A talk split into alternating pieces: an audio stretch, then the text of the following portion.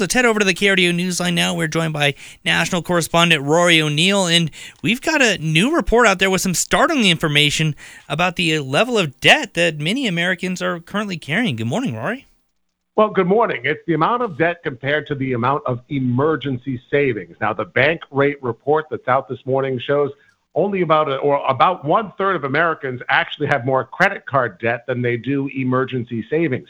Keep in mind, Bankrate and a lot of financial experts recommend you should have at least at least six months worth of cash ready to go, just in case you lose your job tomorrow and the source of your primary income. Six months.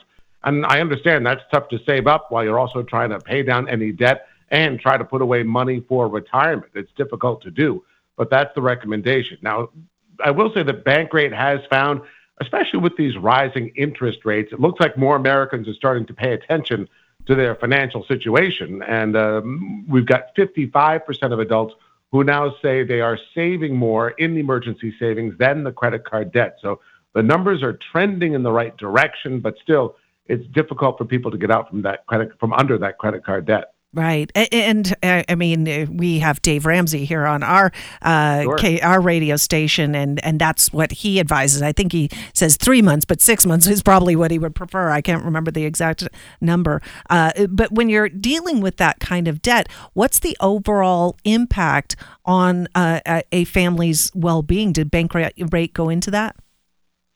Not so much on a well-being standpoint, but the the issue really is these emergency uh, instances. Uh, the refrigerator breaks down, you suddenly need to replace it. The car breaks down, you suddenly need a thousand dollars for that. How do you get that thousand dollars? And for uh, a large percentage of Americans, they don't have that emergency fund to tap into.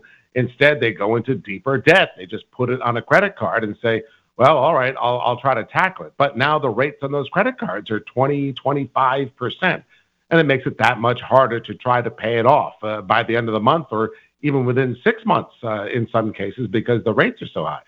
Yeah, it's definitely uh, an area of concern as well. Let's shift gears because you're on another story that's becoming kind of the talker, and especially as spring training is underway. What's up with these uniforms these days? yeah, there is a, a, fashion emergency in Major League Baseball. Uh, Nike Vapor Premier uniforms debuted at spring training in Florida and in Arizona as well, and the players don't like them, and the fans also think they look cheap. There was one player who said, "This looks like a knockoff uniform you would buy at TJ Maxx." Was his quote.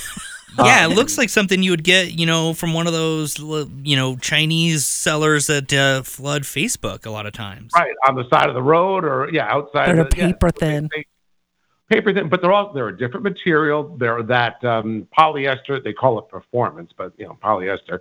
But they're supposed to be more fluid. Uh, they don't cling as much to the body, not as heavy. They let air circulate. But when you put a heavy patch or heavy embroidery on that, it sort of drags the whole thing down. The players also said the names on the back are too small. You can't read the lettering. But here's the big complaint. You ready for this one? Okay.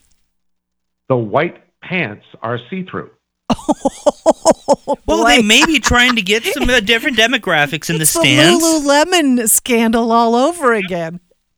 Two balls and a strike, indeed. So yeah, that's uh, that's a big problem for Rory. He was holding that one in his uh, back pocket.